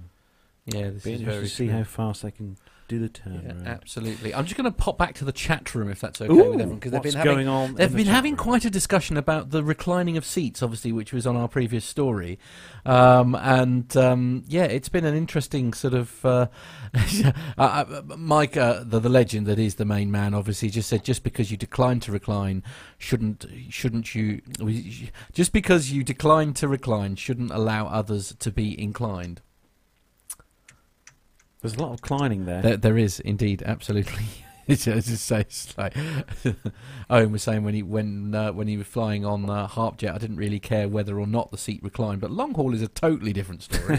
yeah. yeah, absolutely. Actually, that's true, isn't it? With a, with a long haul flight, you do very much need to sort of sort of kick back and oh, know, yeah. chill, don't you? Absolutely. Yeah. You, you know, if you can't afford the fifty million pound seats where the seats fully flat, okay, it's yeah. nice that you can yeah. uh, you can at least recline right three millimeters. Yeah, yeah, there is that. Yes, it's it's. Uh, yeah. uh, Je- Uh, Jennifer, the lovely Jenny in Rome, says I was on an Alitalia uh, flight where the seats uh, reclined just a little. It was very comfortable. Mm. You said I, you said that it was I, I was on a T U one three four flight in nineteen eighty-five where all the seats reclined, just not backwards. You need to explain that. that, that. That was going. That was actually going back. I mean, that was that was a flight to, uh, to uh, Yugoslavia, Dubrovnik, right? Um, back in nineteen eighty-five when I was a lot younger than I am now. Right. On a, on a okay. T U one three four A with Aviogenics. An airline which I think is still going. I'm not quite sure. Mm. And uh, when we landed um, in Yugoslavia, the the pilot braked so hard that we all obviously went forward. Right. Okay. And normally you'd expect the seat to stay upright when you lean forward, right. but all the seats collapsed forward. Did they? All the seats. You know. Oh wow! And you kind of had to push.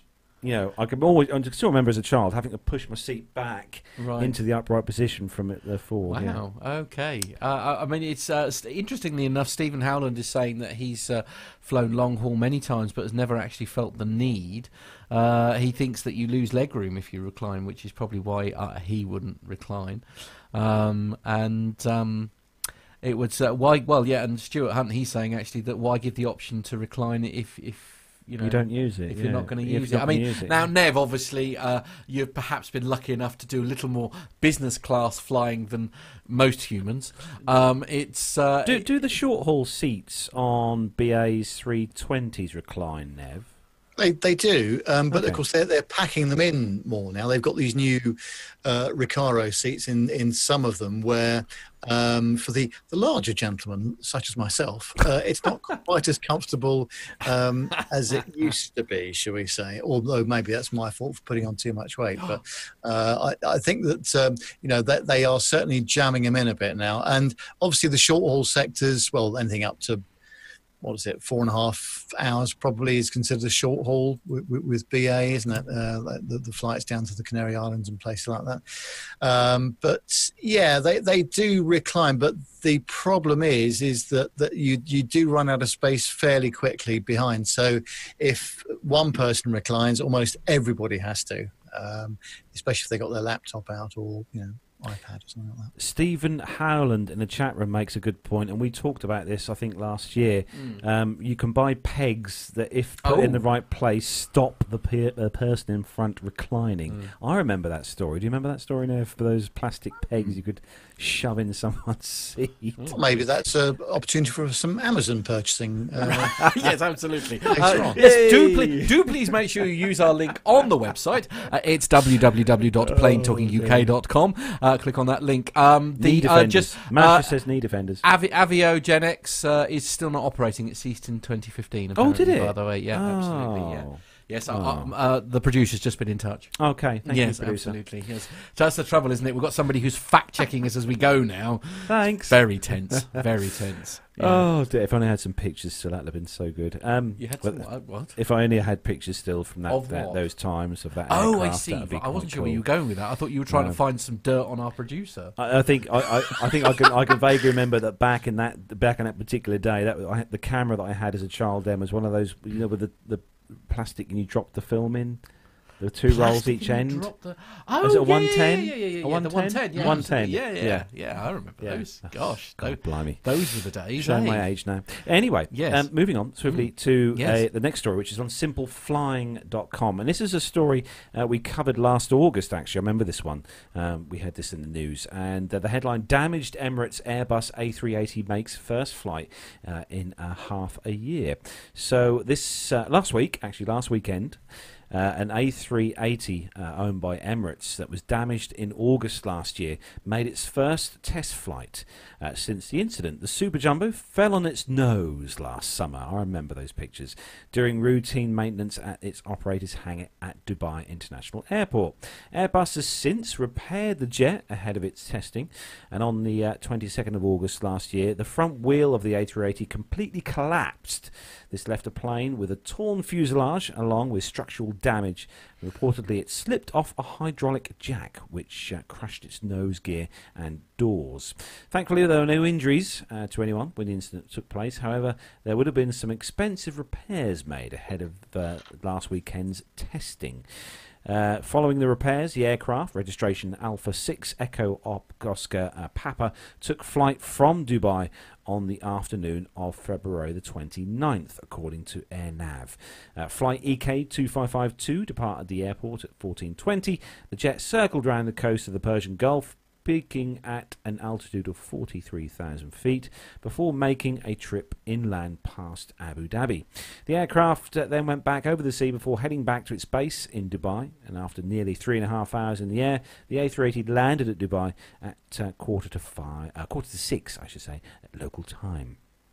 Uh, so before the initial incident last year, the operation at this unit was uh, operated uh, service uh, at the time from Bangkok to Dubai in August, and uh, it originally arrived with Emirates in November twenty fifteen, uh, just under four years before it became damaged. Uh, the carrier maintains a considerable amount of three eighties uh, within its fleet, according to Plane Spotters. The Dubai-based airline currently holds an inventory of one hundred fifteen of the double-decker wide-bodied aircraft. Uh, the aircraft type was introduced in October two thousand seven, obviously, as we know, with Singapore. And since its introduction into service, two hundred forty-two of the planes have been built. But however, as we know, the A three eighty production line is no more.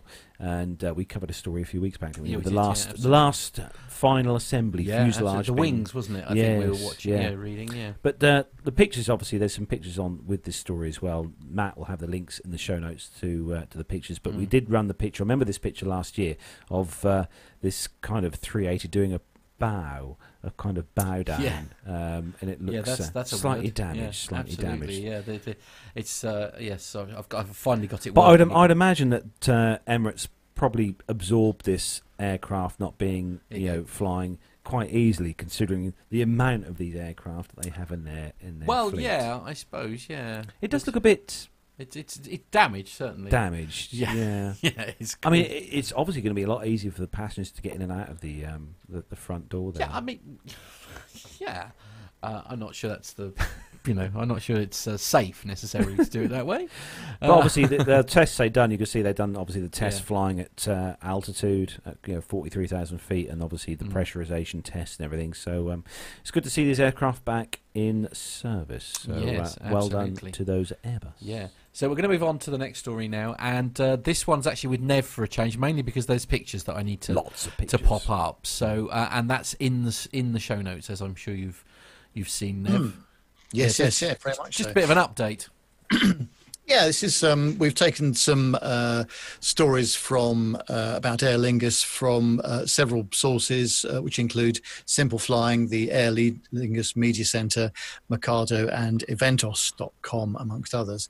And uh, it's about the uh, airline taking delivery of Airbus's final A three thirty three hundred C E O. Um, Dublin-based national flag carrier of Ireland, Aer Lingus has taken delivery of uh, Airbus's last ever A three thirty three hundred. Uh, manufacturing serial number one nine five one is the number of the aircraft, and it's the last C E O or current engine option A three thirty that Airbus will build. Uh, this brings to an end the twenty-six year production of the original A three thirty three hundred, which first entered service with Air Anterre in January nineteen ninety-four. Uh, Airbus will now exclusively build the Neo, or new engine option version, of the A three thirty three hundred. Sporting the Irish Airlines new livery and logo, the air, uh, aircraft, registered as uh, Echo India, Echo India November, uh, took off from Toulouse on Friday afternoon, heading for Dublin International Airport. It brings Aer Lingus' total number of A three thirties to eleven. The new livery is part of a brand redesign launched in January of last year. Along with the new livery, there was a website overhaul and most recently an upgrade date of the cabin crew and frontline staff uniforms. Uh, guests uh, flying with Aer Lingus in the coming months can expect to see, uh, still see iconic green, now a new Kenmare green, as well as a greater inclusion of navy entitled Midnight throughout. In all, twenty-five garments have been designed, giving crew and ground staff a greater variety of styles from which to choose. Notable changes to the uniform include the addition of trouser and dress, op dress options, new jacket and coat designs for male crew, and easy care shirts and blouses for the convenience of all crew. For added comfort, uh, garment materials have level of stretch and are designed to fit and flatter all body shapes and sizes. I think I might uh, be interested. Yeah. I think we should pop them an email, Nev. What do you reckon? Yes. Uh, well, uh, the um, uh, this was all uh, created by Irish fashion designer Louise Kennedy. Uh, the new look reflects uh, Aer Lingus' status as a modern international airline with a proud Irish heritage, excuse me, and is the final stage in the airline's brand refresh. The uniform was last updated twenty-two years ago in nineteen ninety-eight, also designed by Louise Kennedy. Well, I hope they've um, dry cleaned them since then. That's all I can say. Well, quite. Uh, yes. Yeah, it's uh, good to see the airline doing well, and uh, good to see. Now, we, weirdly, it's an airline that we don't see a great deal of over here, but I, I mean, certainly, certainly in, um, in in Ireland, I mean, it, it's it's a huge airline. I mean, it's it's it's a very popular airline as well. I. It's one of the things I, you know, I said on the story when we were doing, you know, putting the show notes yeah. together and stuff. It's one of those islands, that, that, those airlines, it kind of gets lost because yeah. whenever anyone thinks of an, an Irish airline, they immediately think of Ryanair. Yeah. So you, it's. But it's, I, I think if, I think if you if you reverse if you reverse the tables actually, and you're and you're you're say let, let's say Galway as an example, well, yeah. if you sat there, I mean, it's probably one of those where you're as likely to think about Aer Lingus as you are Ryanair. I think it's just that here it's not something that mm. you know it, it's not regular routes, if you like, coming out of London, I guess. And we're, we're one a bit... of the useful things certainly about going to uh, the U S with Aer Lingus is if you get a flight over yes. to Dublin or Shannon, you yeah. can actually clear U S customs there mm. uh, rather than in the U S themselves. So you, you arrive as a domestic flight, yeah. and that can save an awful lot of time. Oh, uh, especially when so. you, I mean, when you hear the horror stories of people like yeah. either at Newark or J F K, mm. um, yeah. you know, the ability to have essentially cleared customs and all that kind of thing before mm. you leave Ireland, you know, which by definition, unfortunately, is a smaller airport. You yeah. know, I mean, it's it's just brilliant, isn't it? It's it's a great idea. It's yeah. a great idea. It saves yeah. a lot of time and hassle, yeah. yeah. I've done a little bit of checking on the airline, because mm. I, I do like to do a little homework on these particular mm. things. Brace yourselves, everyone. And it, it's, you know, it's it's kind of one of those pricings, but I did have a look just, just to see a quick fare comparison kind of thing between uh, the likes of, say, Aer Lingus and uh, some of the bigger carriers like American Airlines and Delta and uh, B A.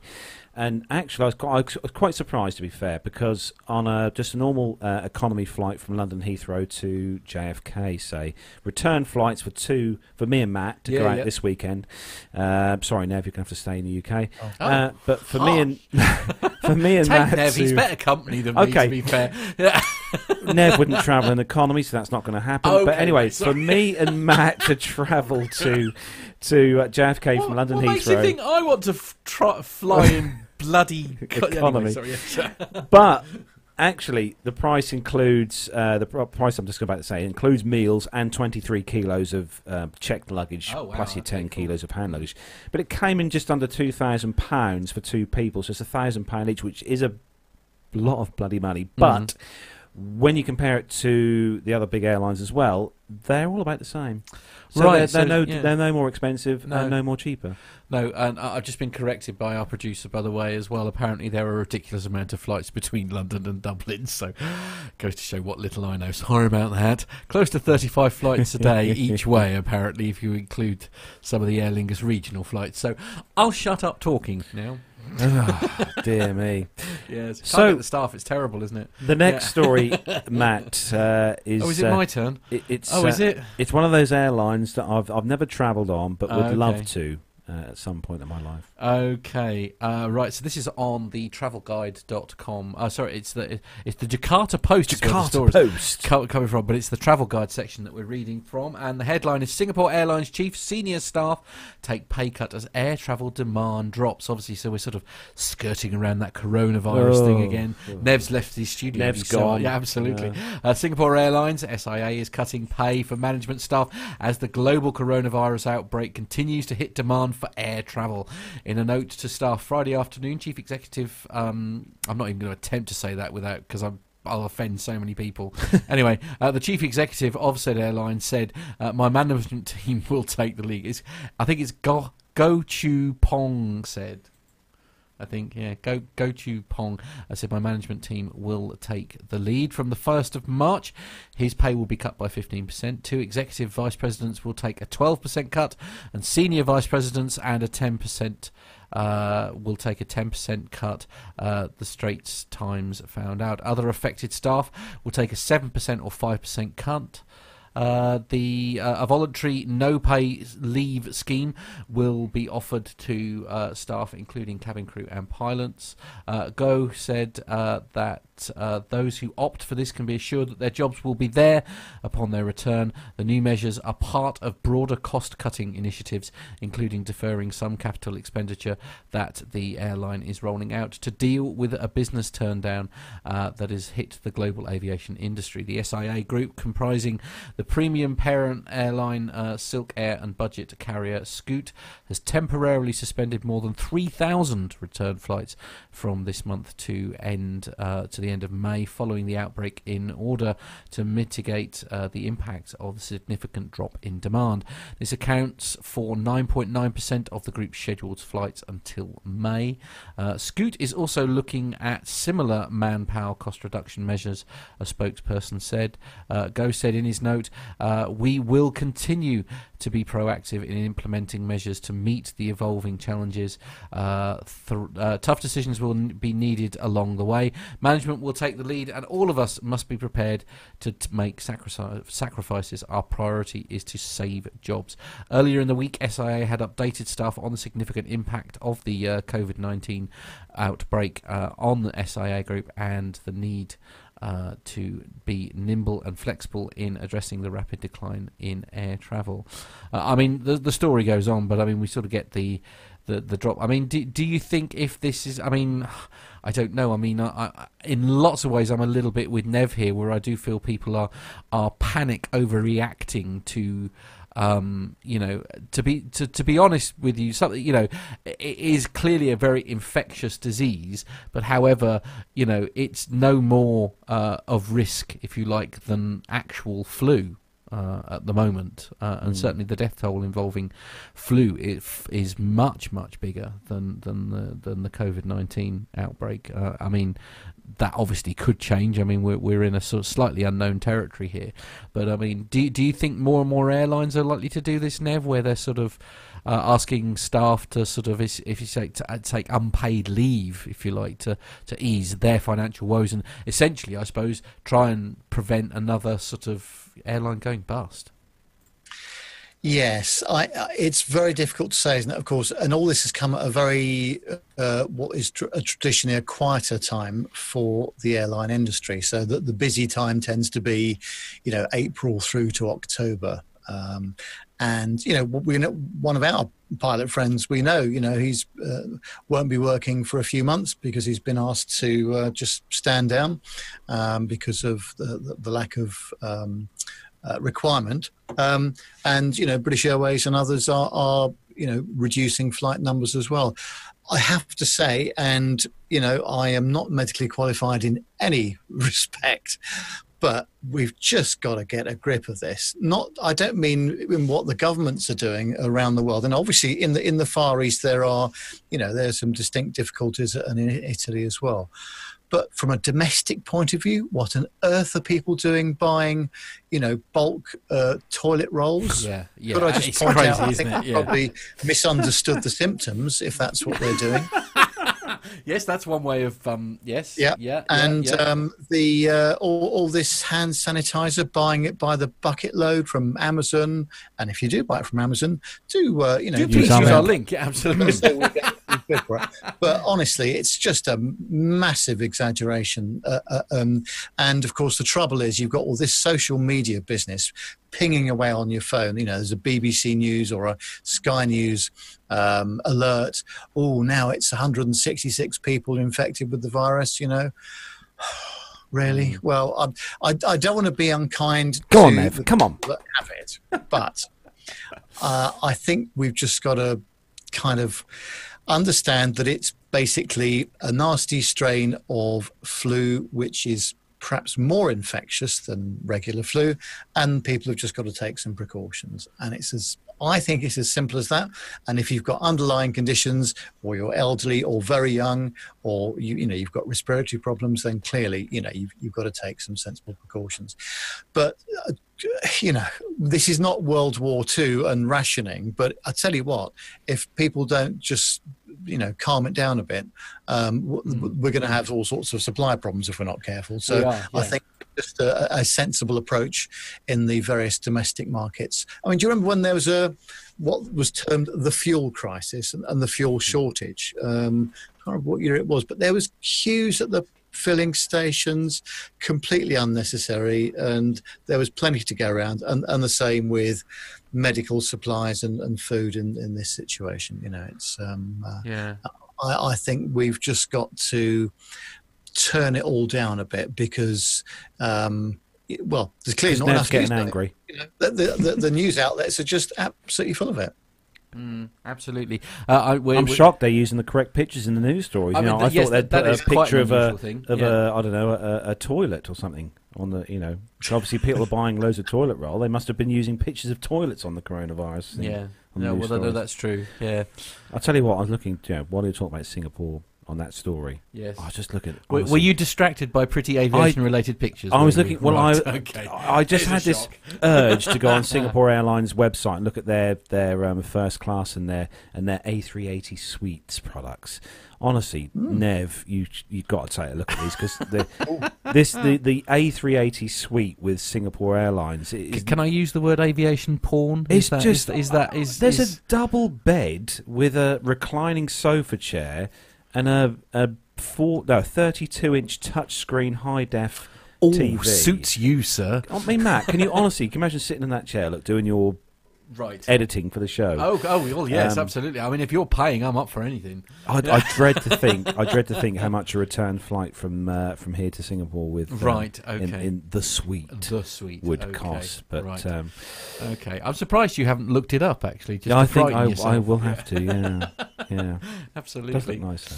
Yeah, I, I don't know. Anyway, we're going to move uh, on to oh, um, up next. Yeah, is yeah. it's Armando who's back again with another little piece about. Uh, Well, about uh, certain we're, things. We're going back to, to, to that, that, that again. Subject, Nev, you might yeah. want to go and get a cup of tea or something. it's, it's coronavirus time. Oh. Hey, guys. As of this recording, airlines in the Asia-Pacific area could suffer a potential thirteen percent full-year loss in passenger demand as a result of the coronavirus outbreak. That's according to the latest analysis from the International Air Transport Association, or I A T A, which has revised its forecast figures for the, from, for the region from an expected four point eight percent growth increase to an eight point two percent full-year contraction compared to twenty nineteen. Such a scenario would result in around twenty-seven point eight billion dollars revenue loss for those Asian Pacific carriers in the year twenty twenty. So the majority of that would be carried by airlines registered in China, with around twelve point eight billion dollars lost in that domestic market alone. I A T A uh, predicts that in the same instance, carriers outside Asia-Pacific would lose around one point five billion dollars in revenue if the fall in demand is limited to markets linked to China. So that would bring the total global lost revenue to twenty-nine point three billion dollars. Uh, and that represents a four point seven percent hit to the global demand. Uh, according to I A T A, they say these are challenging times for global air transport industry. Stopping the spread of the virus is the top priority, um, said Alexandre Dujuniac. He's the general uh, Director General and C E O of I A T A. Uh, airlines are following the guidance of the World Health Organization and other public health authorities to keep passengers safe. safe. Um, the world is interconnected, and this virus has to be contained. The sharp downturn uh, in demand as a result of COVID nineteen will have a financial impact on the airlines, severe for those particularly exposed to the China market.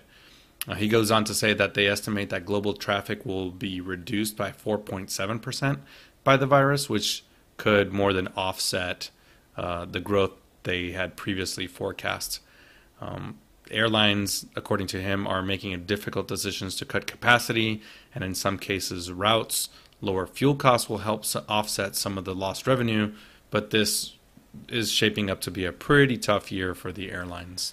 Yeah, absolutely. I mean, how, however you dress it up, whatever your, your opinion is of, of essentially what's going on, it, it is more pressure on on on airlines that, that really can't afford it at the moment. I think that there's a lot to be mm. to be said for that. Uh, this is probably the last time we'll mention the COVID nineteen, just because. Oh please, I'll, I'll, you know. But uh, what I what I will just down. say, hello, uh, Nev's wearing gloves. I don't know what's going on. We'll we'll come back to that in a minute.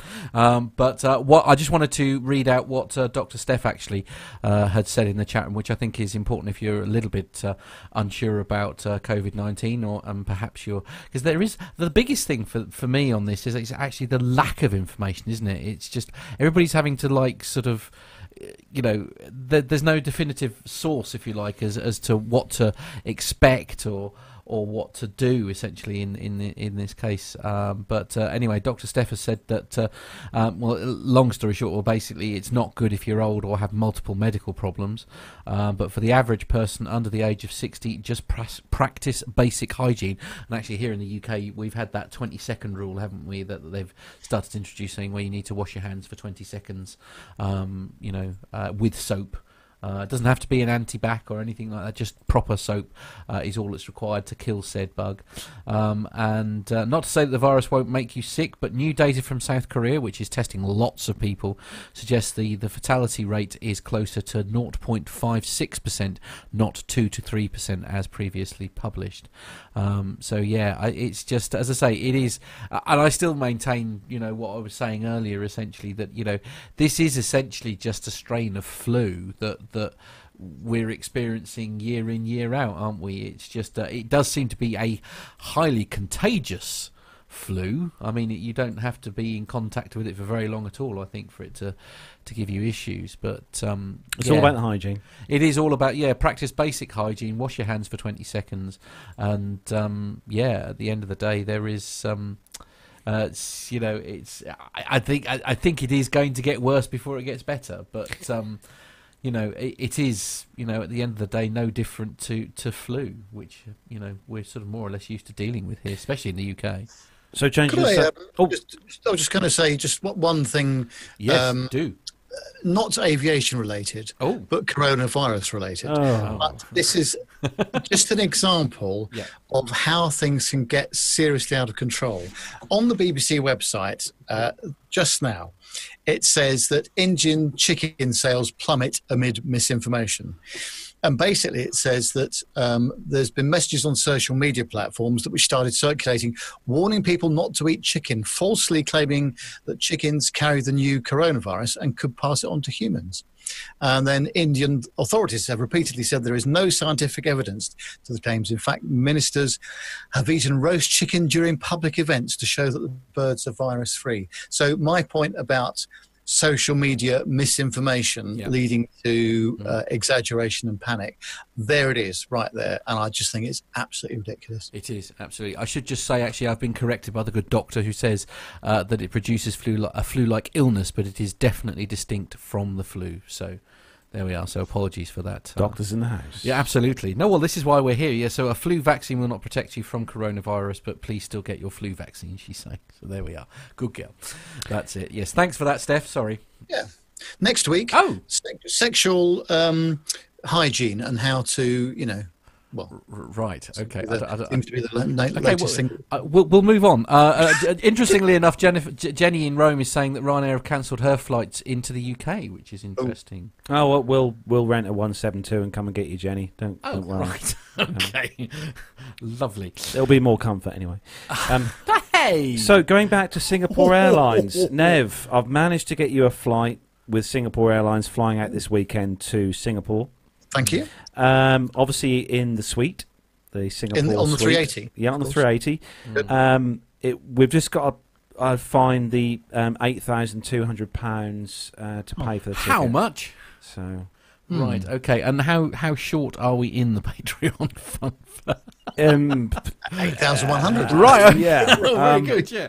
Um, All right. But but yes, yeah, eight, yeah. Just just just a tad of eight thousand pounds, Nev, will get you that return flight to Singapore this sweet. weekend. Do you know in we, the suite? We've got to do it once somehow. We've got to do it once.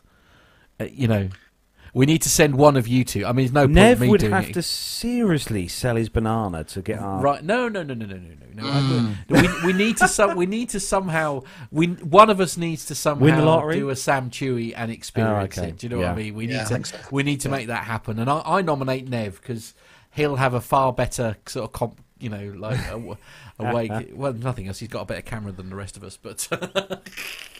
That, well, that. yeah, but it'd be nice to do that sort of thing one day, wouldn't it? But, oh, definitely. Uh, yeah. yeah, I couldn't agree more. You would have thought the prices might have come down a bit, mightn't you? Um, Especially given the, what's going on. You know, but, nobody but wants they, to fly. They haven't really. No. no. Uh, Jonathan Warner in the chat room says that some of his friends flew to Milan today Ooh. on Ryanair, and there was twenty-six passengers on board. Oh, glorious! That's the way forward. Yeah, that's like, it's like business class there. Blimey, you could all, all got a nearly, row each. nearly all get a front row seat and an overwing exit seat, couldn't you? With that uh, many right, people on okay. board. Yeah, and on that bombshell. And on that bombshell. Yeah, that yes. is where we bring the commercial news to a close. Yes, so I hope you all enjoyed those news stories for this week. So what's coming up next then, Matt? It's military time. Oh, it's military yeah, time. Yeah, so Armando may not be here, but he has obviously supplied us with some military stories for this week. So... take it away.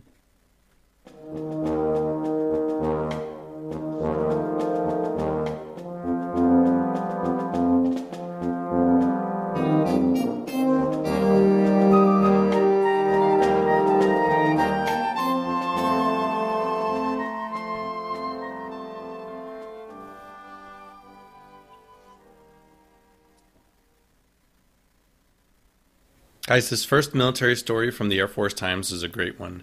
General Charles Q. Brown has been selected to lead the U S Air Force as its next Chief of Staff. This is a historic nomination in that it would make him the first African-American officer to step into the chief's role in any of the military branches in the U S. So Defense Secretary Mark Esper said in a release on Monday afternoon that President Trump had nominated General Brown to be the Air Force's twenty-second Chief of Staff. Uh, General Brown, who is a highly decorated and experienced F sixteen combat pilot, currently he serves as the commander of Pacific Air Forces. If he is confirmed by Congress, he will succeed General Dave Goldfein, um, the Air, who's been the Air Force Chief of Staff since July twenty sixteen. He would step down from his position this summer and retire. General Brown's nomination and appointment could bring more attention to the recruitment and the retention of minorities, which have typically been underrepresented at the top ranks of the service. He said, "I am truly honored and humbled by the nomination to serve as the Air Force's twenty-second Chief of Staff. If confirmed, Shireen, his wife, uh, and I look forward to building upon the legacy of General Dave, uh, Dave and Dawn Goldfein and the many air power giants before who have served our Air Force and our nation with such great dedication." Oh, that's a really lovely story, isn't it? Mm. And yeah. A decorated pilot as well, F sixteen combat pilot, nevertheless. Ah. Very popular aircraft. Mister Warner loves those very much. Does he? Mm. He likes anything grey. I know. Yeah. That's what he's like. Next story. Uh, this one is uh, on the drive dot com. And um, we covered a story, actually, not so long back about uh, having these... Um, These unmanned uh, yeah the drones in drones operation for, in operation like, for refueling for, yeah, yeah yeah absolutely for reconnaissance and things like that. So obviously, if you're if you're a drone flying, yes. and uh, you know you're, you're registered obviously or registered yeah. drone yeah. If, but if you are a drone and you're flying and refueling and stuff, you're obviously going to want some help in case um, someone nasty turns up. So oh. this uh, headline is General uh, Atomics wants to give aerial tankers their own missile-laden loyal wingman uh, drones. So that's quite handy.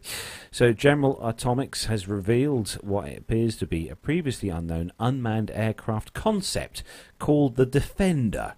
It's capable of air-to-air combat and uh, mid-air refueling. The company says its uh, primary mission would be to protect high-value airborne assets such as Uh, airborne early warning and control aircraft, uh, standoff reconnaissance planes, and aerial refueling tankers. Concept art of the drone appeared uh, online uh, a day after the news broke uh, that the U S Air Force is seeking to abruptly halt purchase of the M Q nine Reapers, one of the firm's flagship products, something that uh, they say here at the War Zone would be very likely to lead to disclosure of the new potential business opportunities. The official Twitter account of General Atomics Aerospace Systems Division, or G S A S I, posted an artist's, uh, artist's conception of the Defender on February the twenty-seventh. The tweet included hashtags for the Air Forces Association uh, twenty twenty Air Warfare S- Symposium, but at the time of writing, there does not appear to have been a major announcement about the project. Now, there is a picture on the story, um, and uh, if you take yourselves over to the show notes for the show, Matt might even pop it on for you, you never know. But um, obviously, it's a good idea. I was reading the chat room, sorry. He was reading the chat room. It's, uh, it's, a, it's a damn good idea, actually, because if you, if you are, um, obviously, is this the, is a refueling the tw- drone. Is the tweet you're talking about? Or the no, the actual picture on the story. Is, oh, is uh, it? Okay. It's an artist concept picture of it on the story. Oh, right. For those of you what, listening to the show as an audio show, you won't obviously be able to appreciate this, but it does look quite... Uh, quite menacing, I should say, this particular uh, drone, I should say. But handy to have, like it says here in the story, if you are a reconnaissance aircraft or another larger aircraft, to have this kind of uh, help beside you uh, should anything go bad. But uh, there we go. For those of you watching in the YouTube world, Jonathan Warner, I know you're in the chat room, so he'll appreciate that picture. But um, an artist's this is surely the few, this is this is where it's going to go, though. It, isn't I know. It? You know, it's like I, I mean, without the pilots and stuff, I, I I don't know. Is is it very sporting though to sort of all do it by you know via computer link? I, d- I don't know. I, well, as long as I don't get an uh, uh you know an update. Windows update. Well, yeah, you don't want a Windows ten update mid-flight. Obviously, no. That's going to be a bit of a technical issue, it but uh, absolutely, it's. Uh, I don't know. What What are your thoughts on on this, Nev?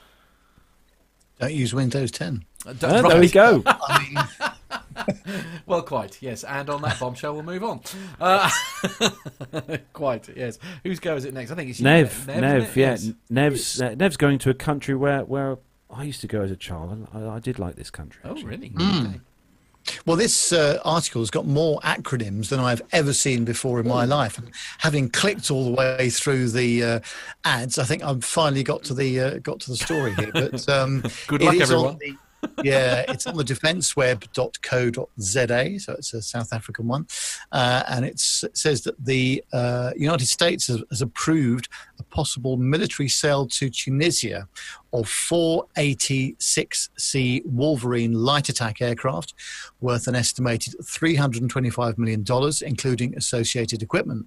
The U S Defense Security Cooperation Agency uh, notified Congress of the possible sale on the twenty-fifth of February after Tunisia requested four A T six C aircraft, as well as four hundred sixty-eight Mark eighty-one two hundred fifty pound bombs, Four, uh, forty-eight Mark two five hundred pound bombs, and two, two, uh, three two ninety uh, advanced precision kill weapon system rockets, two spare Pratt and Whitney uh, P T six A, sixty-eight D, uh, sixteen hundred uh, engines, uh, six L three Westcam M X fifteen D multi-spectral targeting system, and six uh, twelve point seven millimeter machine guns, as well as other equipment and training.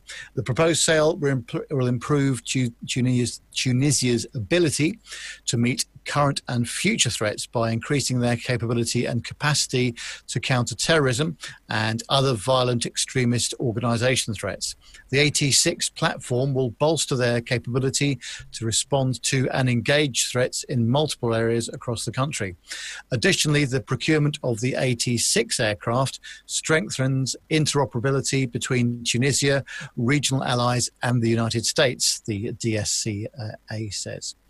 Uh, Textron Aviation Defence is the primary contractor for this uh, contract, and it says that uh, Tunisia last year requested a dozen T six C Texan two trainers, with the D S C A notifying Congress of this sale on the tenth of October two thousand nineteen.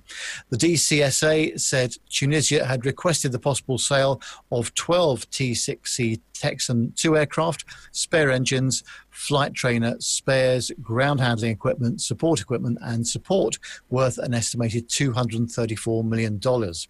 The proposed T six sale is aimed at replacing Tunisia's aging trainer fleet and allowing Tunisia to continue training pilots to support its counter-terrorism and border security missions. The D C S A said the Tunisian Air Force flies the uh, F five Tiger two, M B three twenty-six, L fifty-nine T and S F two sixty aircraft in the combat and training roles. Morocco is the only other African nation that flies the T sixes, ordering twenty-four for one hundred eighty-five million dollars in October two thousand nine. These were delivered from two thousand eleven. Uh, the T six is a development of the Swiss Pilatus P C nine turboprop trainer and was developed to fill the Joint Primary Aircraft Training System role for the U S Air Force and the U S Navy. The C model is a further refinement of the T six A Texan two with an integrated glass cockpit, advanced aviation, uh, avionics suite, and hardpoint wings that can accommodate auxiliary fuel tanks. In addition to the hardpoint wings, the T six C's upgraded avionics include a head-up display, upfront control panel, three multifunction displays, and hands-on throttle and stick controls. This equipment mirrors the systems and capabilities of frontline Striker fighter aircraft, whilst retaining all of the inherent training and flying characteristics of the T six trainer. The A T six C Wolverine light attack aircraft has seven hard points, allowing it to carry one thousand eight hundred sixty kilograms of ordnance, including uh, H M P four hundred, Uh, point five zero caliber machine guns, Mark eighty-one and Mark eighty-two unguided bombs, G P U twelve, G U B fifty-eight, G B U forty-nine and G B U fifty-one Paveway two guided bombs, laser guided rockets, A G M one fourteen Hellfire missiles and flares. Targeting is through an M X fifteen D multi-sensor suite with color and infrared cameras, laser designator, laser illuminator, and laser rangefinder. Now, I was lucky enough to see one of these, um, not at uh, last year's Dubai Air Show, but at the previous Dubai Air Show that I went back in two thousand eighteen. Mm. Um, saw one of these up close and personal on the stand. And if you've ever seen one of these close up with all the ordnance underneath the wings, um, I took a few pictures actually at the time. Mm. They are literally like flying tanks. These wow, things really? Are just like, you know, you wouldn't want to upset one of these, mm. you know, on a night out, because they would, you know, Be cross. Be, be cross. And they are, they they are literally, they are literally like flying tanks, fully loaded up with, uh, you know, it's just amazing, these aircraft. How wow. they even get off the ground with all the ordnance underneath is uh, amazing. Mind you, uh, you, see, yeah, but you see, I would say that about any aircraft, full stop. I mean, well, like how, yeah. the, how the A three eighty gets in the air with all its people in it, I, ju I just can't, I can't even get my head around that. Yeah. So... Uh, Last yep, story last then, story, Matt, yep. and uh, Air this, Force magazine. This is a this, one. This is a con well, this is a, a kind of um, a passenger conversion, which yeah, is uh, obviously yeah, a absolutely. So uh, say Air Force magazine, air force mag dot com, and the headline is Goldfein U S A F won't use K C forty-six unless it has to. So Chief of Staff yeah. General David Goldfein uh, told the Senate legislators on the third of March the service will not use the new K C forty-six tanker unless absolutely necessary to fight a power adversary, uh, a powerful adversary, sorry. The wide-ranging Senate Armed Services Committee hearing, the first of multiple chances the Air Force has this week to argue for its one hundred sixty-nine billion dollar budget request, continually circled back to the Pegasus tanker most pressing issue, its faulty remote vision system. Uh, the R V S uh, is supposed to let airmen see where the plane's refueling boom is in relation to an aircraft it is trying to gas up. But at around ten feet from the receiver aircraft, the R V S doesn't focus well enough to connect, sometimes causing the operator to hit the nearby plane. Uh, we are meet I, th I think we covered this story, didn't we? I think uh, a, a while ago. Um, and we are meeting every day on that topic, the Air Force Secretary Barbara Barrett said.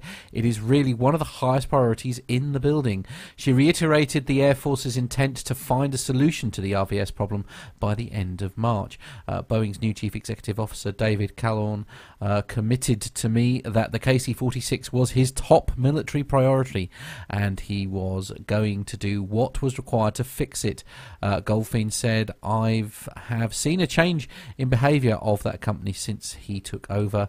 That's why we're more confident sitting here today than we have that we have a serious fix on the table.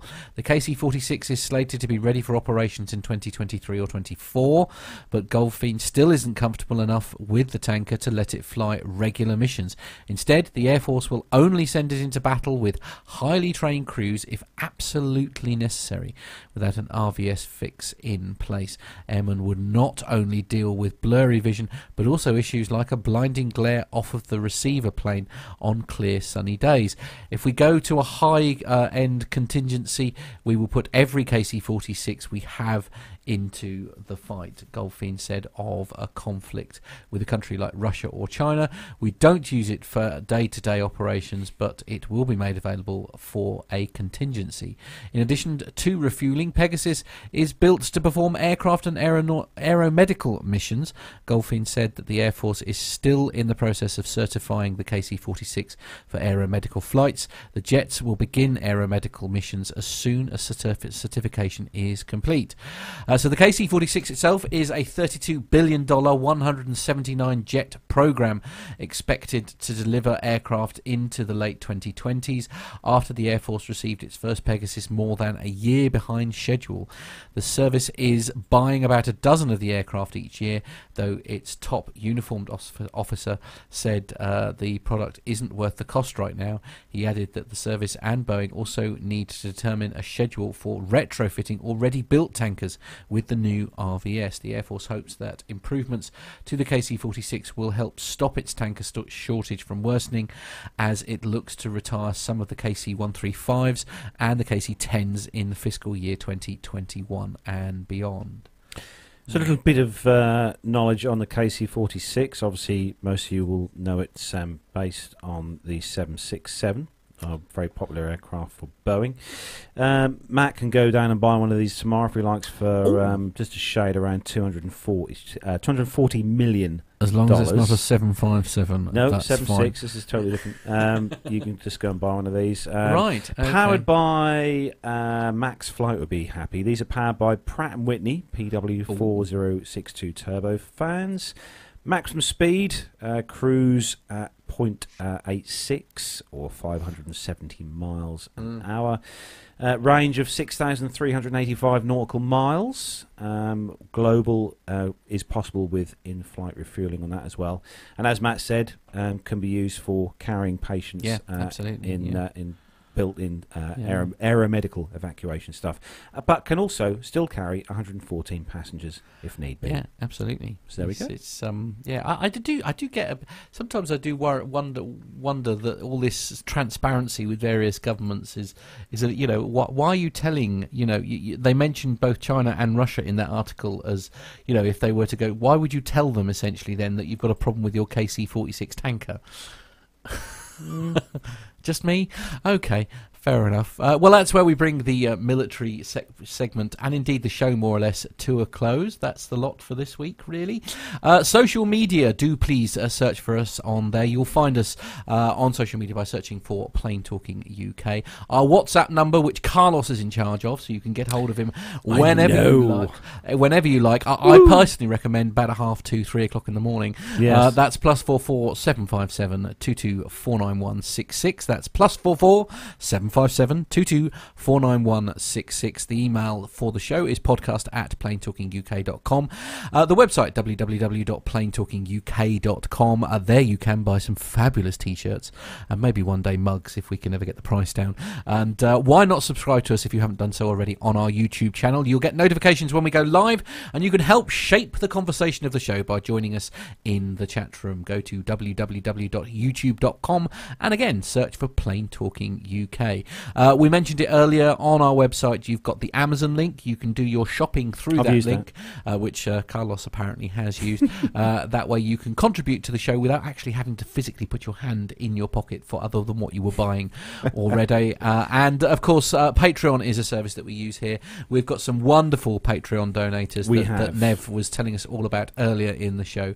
Uh, take yourself to, and in fact, actually, while I was while I was doing that, I managed to uh, to bring it up. So there we go. You can take yourself to w w w dot patreon dot com and you can search for Plain Talking U K, mm-hmm. and that's how you can subscribe to the show. Now, Nev has got a very important piece of news for everyone now. For those of you who've been listening to the show for the last nine weeks, will know that we're obviously uh, we've got the... Um, You know, the, we've yes. been playing the amazing interview with uh, Captain John Hutchinson. Now, Nev, what's the news? Well, uh, due to popular demand, uh, we are going to make it available uh, as a YouTube playlist. So you can see every single one of the episodes, all nine of them, uh, whenever you wish. And that's going to go live on our YouTube channel uh, from quarter past nine uh, U K time tonight. Um, so that will be worthwhile looking at again, Absolutely. I think, if you yeah, want to uh, refresh your memory about how fantastic it was. Uh, it was a great series, wasn't it? We enjoyed it. I mean, actually, I feel a bit bereft because it is all over. I can't believe that...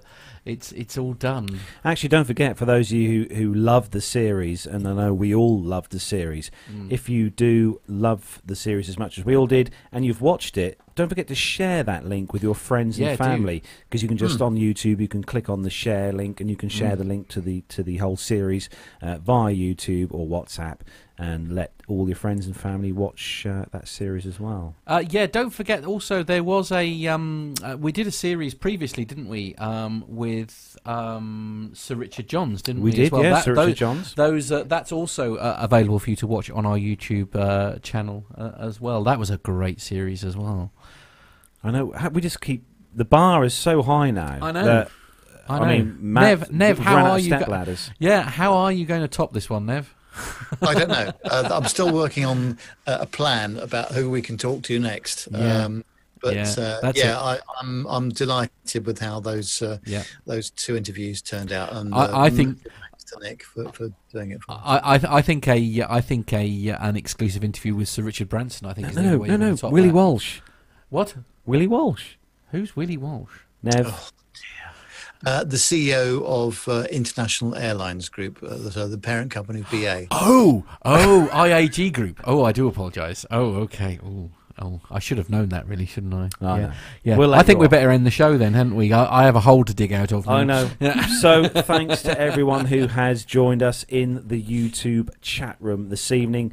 All the usual family members in there. Thanks to everyone, and some also some new members as well in the chat room. So thanks. Go on, for give joining them a, us on give the them show. A roll call because we didn't do that in the top of the show, did we? So let's have a quick breeze through the list of everyone. I hope I, hope I won't miss anyone. Uh, obviously, we we had uh, Captain Rick Bell in yep. earlier, but he had to leave. Yeah, uh, he, Cap- he was actually watching whilst at work. He was at work. Yeah. I know. Whilst flying, hopefully not. Uh, uh, Pilot Pip was in there. Our main man Micah, Jenny in Rome, Tanya W, Chris Griggs, Masha was also in there, uh, Stephen Howland, hello and welcome to you, M B F, uh, Matthew Bunting Frame, hello to you, uh, Tanya W, um, scrolling down the list, hopefully I'm not missing one, and obviously Owen, because Owen is uh, the legend, oh. and uh, well, with Stuart Hunt, hello to you Stuart Hunt. And do you remember Stuart? He, I remember, he, he was, yeah. I remember Stuart, yeah. We, uh, that was our hundredth show, show. In, in, the, um, in the Vulcan. And also our resident um, medic, Doctor Steph, ah. has been in the chat room. Richard Adams as well tonight, hopefully. Um, Jonathan Warner, yeah. our resident photographer for, uh, for the The aircraft type stuff is in there as well. Loves his grey stuff. The Air Stig, hello to you, the Air Stig. Uh, he's quite uh, quite busy on the old uh, P T U K WhatsApp line. So oh, is he hello good? To you, good, Air that's Stig. It. Yeah, yeah. I know, and uh, yeah, to everyone else as well. Not forgetting as well, everyone who downloads the show as an audio download. Absolutely. Thank you for doing that. And if you do download the audio show through iTunes, just if you have five minutes of your time spare, possibly tomorrow while you're having your scrambled eggs on toast, just leave us a little review on iTunes, and uh, that all helps to promote the show. Indeed. So right, so what's everybody up to this week then? So what, what have you got on your diary for this week? Ooh, uh, I'm actually doing a exhibition um, this week at uh, a in, very in Londinium, a very no, a, a, a, a very big telecommunications centre not far from here, and oh, you'll know Martlesham. What I mean. Yes. Yeah. Okay, very cool. Yes, okay. I shall be there. I, I'm actually doing an exhibition with my that's, boss. That's a bit local for you, isn't I know. It? Yeah. Yeah, oh, me and okay. me and Stuart are going to do that one Monday. Excellent. Um, so we're, we're going to have a road trip together. So, uh, Nev, uh, coronavirus aside, any exciting locations today? Oh, oh, oh, no, that's it. I've got it now. uh, there is a possibility uh, midweek of going to Billund in Denmark, uh, the home of the... Uh, Plastic Brick Company. Uh-huh. Um, Other and, plastic brick companies are available. yeah. Um, and then when I've come back from there, uh, Missus Nev and I have got uh, a long weekend over in uh, Bilbao in Spain, so the oh. northern uh, coast of Spain for uh, the weekend. And, and, and that is the excuse you're using for not joining us next, next week, I believe. I'm afraid so, yeah. yes. Nev, Nev, for God's sake, do not forget your sunscreen. Well, it's only twelve degrees, um, right. so... It doesn't matter, Nev. You'll no, burn no, no. anyway. No, no, no. We could put you out in the but snow. I'll take my hand sanitizer it. As well. And yes, absolutely. Yeah, yeah. yeah. You, could, you, could save, you could save Bilbao while you're there, can't you? Uh, and don't forget your mask and yeah, everything absolutely. Else. Yeah. Oh, yes. They'll, yeah. they'll help. Oh, yeah. I, I have to say that uh, there was, uh, this week at the office, um, there was a, uh, a full-on uh, evacuation from the... Uh, Uh, the building that we're in. We're up on the fifth floor, so it took a while to come down. Mm. And uh, honestly, there's people wearing masks, but not in the way that you would think. That there's people with them up on their forehead like some sort of L E D torch. Love it, yeah. Going back to what was it? What was it? Um, uh, uh, Star Trek, wasn't it? Was it Worf? Yeah, Worf. Yeah, Klingon, yeah, yeah, absolutely. Yeah, I mean, yeah, talk absolutely. About a you know a, a, a wardrobe fail. Honestly, right, you know. Very good. You uh, must wear it. Wear uh, it properly. Well, quite, yes. Uh, Jenny in Rome is saying, Nev, get yourself a copy of Living Danishly to read on your trip. It's great. All right, I'll do that. Thank Absolutely, you. Yeah. Anyway, uh, we should wrap so up So that's now. It then yep. for episode three hundred eight of the Plain Talking U K podcast. Have a great weekend, whatever you're doing. Enjoy your Sunday roasts from me and Matt here in the P T U K studios and Nev in the Nev Tech studios. Take care, everyone. Everyone say bye-bye. Bye-bye. Bye-bye. See you.